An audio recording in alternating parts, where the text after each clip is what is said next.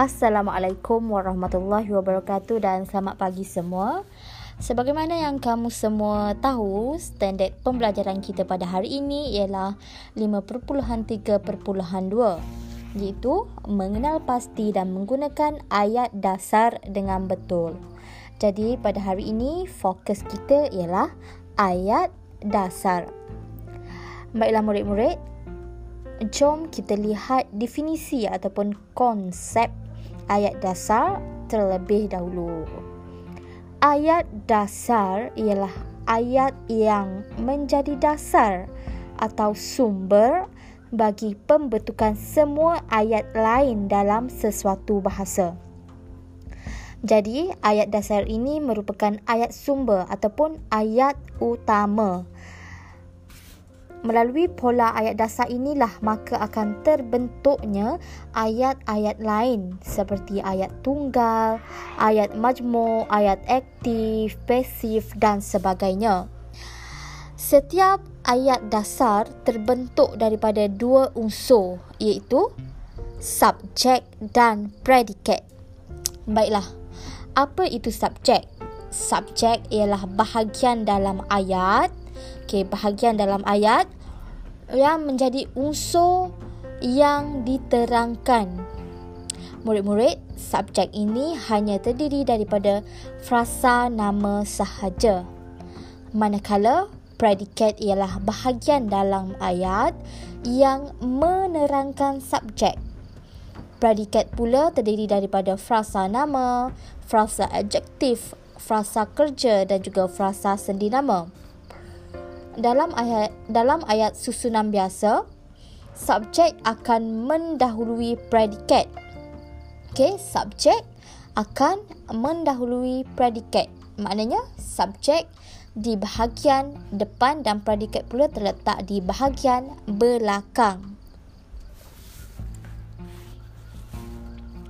Apa yang uh, penting, okay, apa yang penting untuk kita ketahui dalam topik ini ialah uh, pola ayat dasar. Okey, pola ayat dasar. Pola ayat dasar ini uh, terbahagi kepada empat jenis pola, iaitu frasa nama campur frasa nama. Pola yang kedua, frasa nama campur frasa kerja.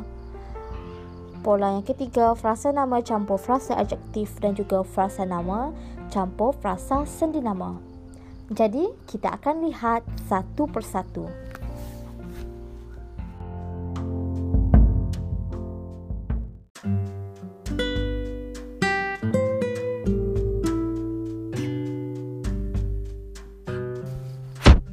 Baiklah, pola ayat dasar yang pertama ialah frasa nama campur frasa nama.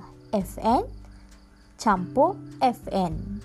Iaitu subjeknya frasa nama dan predikatnya juga frasa nama. Contoh ayat Encik Ahmad guru sekolah. Encik Ahmad subjek frasa nama dan predikatnya juga frasa nama iaitu guru sekolah. Kedua-duanya terdiri daripada frasa nama. Contoh yang kedua, tetamu itu kenalan rapat ayah saya. Tetamu itu merupakan frasa nama yang berfungsi sebagai subjek dan kenalan rapat ayah saya ialah predikat frasa nama. Kenalan mestilah frasa nama, bukannya uh, frasa kerja, frasa adjektif, jauh sekali frasa sendi nama.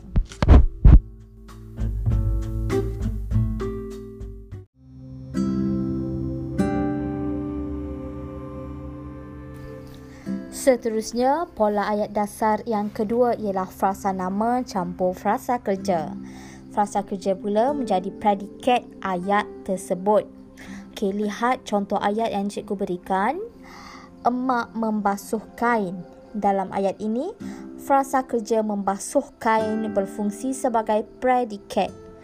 Contoh kedua, padi sedang menguning. Subjeknya uh, kata nama padi manakala predikatnya ialah frasa kerja sedang menguning yang menunjukkan padi tersebut sedang bekerja iaitu sedang melakukan proses menjadi kuning. Jadi ayat padi sedang menguning merupakan pola, uh, pola frasa nama campur frasa kerja.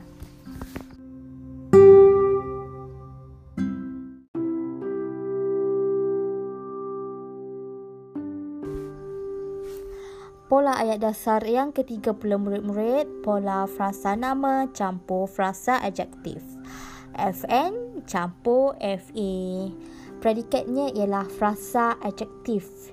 Ingat balik apa itu kata adjektif, sembilan jenis kata adjektif yang kita sudah belajar. Kata adjektif ataupun kata sifat. Lihat contoh yang pertama kakak sulung saya, frasa nama yang berfungsi sebagai subjek, sangat bijak. Frasa adjektif, sangat bijak yang berfungsi sebagai predikat. Contoh yang kedua, bagi pola ayat dasar, frasa nama campur frasa adjektif ialah Tembikai itu sangat manis. Sangat manis di sini ialah frasa adjektif manis merupakan kata adjektif panca indera.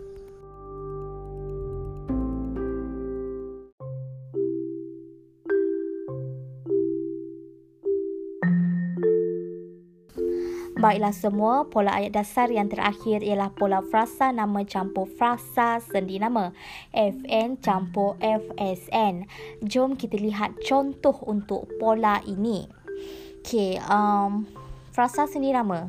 Macam biasalah, apa kata sendi nama dalam bahasa Melayu?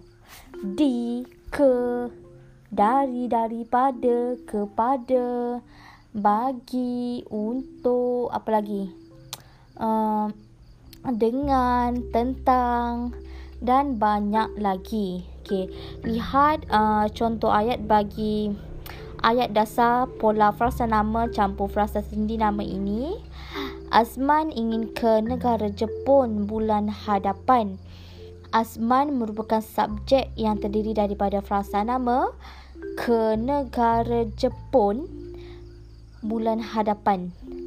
Ke itu merupakan sendi nama. Contoh yang seterusnya ialah pejabat saya di Kuala Lumpur. Dalam ayat ini, di Kuala Lumpur merupakan frasa sendi nama. Kata sendi di.